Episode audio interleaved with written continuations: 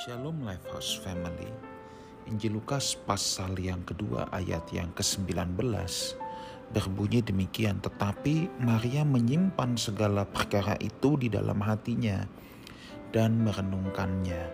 Saudaraku pada satu kali para gembala di padang mendapatkan sebuah penglihatan bahkan malaikat turun ke sana dan berkata bahwa juru selamat yaitu Kristus telah lahir di kota Daud dan di ayat yang ke-12 dikatakan kamu akan menjumpai seorang bayi dibungkus dengan lampin dan terbaring di dalam palungan.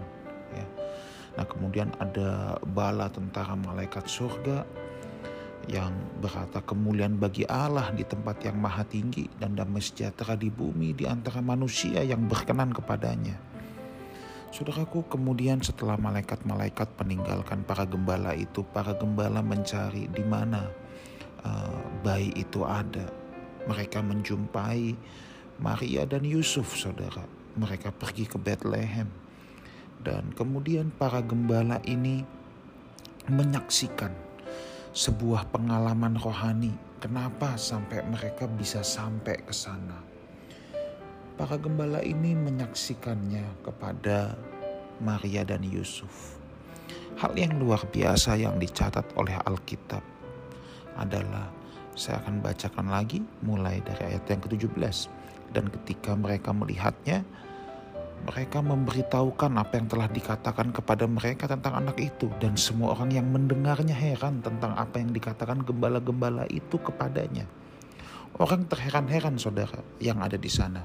Tetapi ayat 19 Maria menyimpan segala perkara itu di dalam hatinya dan merenungkannya pelajaran rohani apa yang bisa kita ambil dari kisah ini? Saudaraku, kalau perkara-perkara rohani terjadi, apa sikap atau reaksi kita terhadap perkara rohani itu? Ada banyak orang hanya sampai kagum, sampai heran. Wah hebat ya. Tetapi nggak disimpan dalam hati. Hanya sambil lalu hanya mengagumi sesaat lalu ya sudah selesai. Tetapi inilah yang membedakan Maria, saudara. Inilah yang membedakan Maria dengan orang-orang yang lain.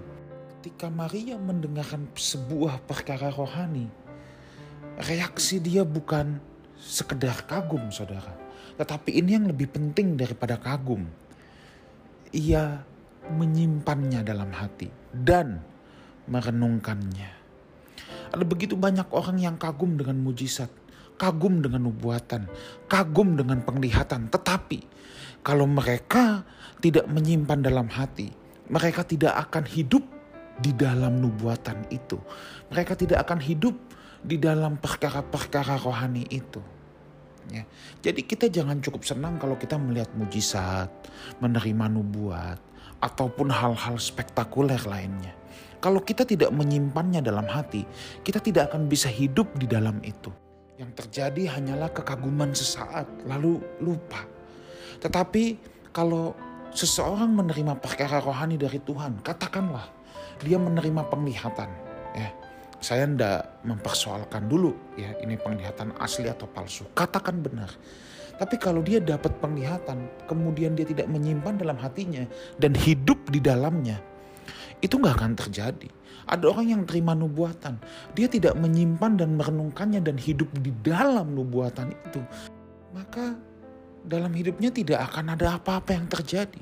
Dan di sini kita belajar pada Maria bahwa kalau ada perkara rohani, misalnya Saudara berdoa pagi saat teduh. Saudara belajar sesuatu. Kita nggak usah bicara yang ekstravagansa penglihatan dulu deh. Hal-hal yang simpel dulu. Ketika kita pagi-pagi bangun berdoa baca Alkitab. Kita mendapatkan sebuah pelajaran rohani. Apa yang kita lakukan? Apakah cuman oh begitu? ya udah dilupakan atau kita simpan dalam hati kita, kita merenungkannya sepanjang hari itu dan kita hidup di dalamnya. Nah, ini yang menentukan ketajaman seseorang. Saya berdoa kita punya sebuah latihan yang baru, saudara. Ada perkara rohani apa pun, pelajaran apa pun yang kita terima dari Tuhan, yuk kita simpan dalam hati, kita merenungkannya dan kita hidup di dalamnya, maka hidup kita pasti hidup yang berkemenangan dan kita akan terus dibangun oleh kebenaran firman Tuhan. Amin.